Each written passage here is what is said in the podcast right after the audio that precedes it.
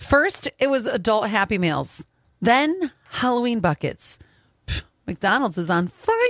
What next? McRib is back already. Oh, They're like bam, bam, bam, bam. yeah, they are. Right? I wonder if they're going to go back to the adult Happy Meal though. I'm not going to lie on that. I I, I missed the boat.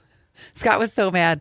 He really wanted one. I didn't really care about the toy. I just wanted it all in the box. you Right. know? The box was cute. It was adorable. It was some sort of cactus flea market something or whatever. Just like throw all my food in a box. Let's Mm-hmm. be done with it. Yeah, but for those of you who've been waiting for the McRib, it is here. Actually, one of our coworkers, I think, got it early.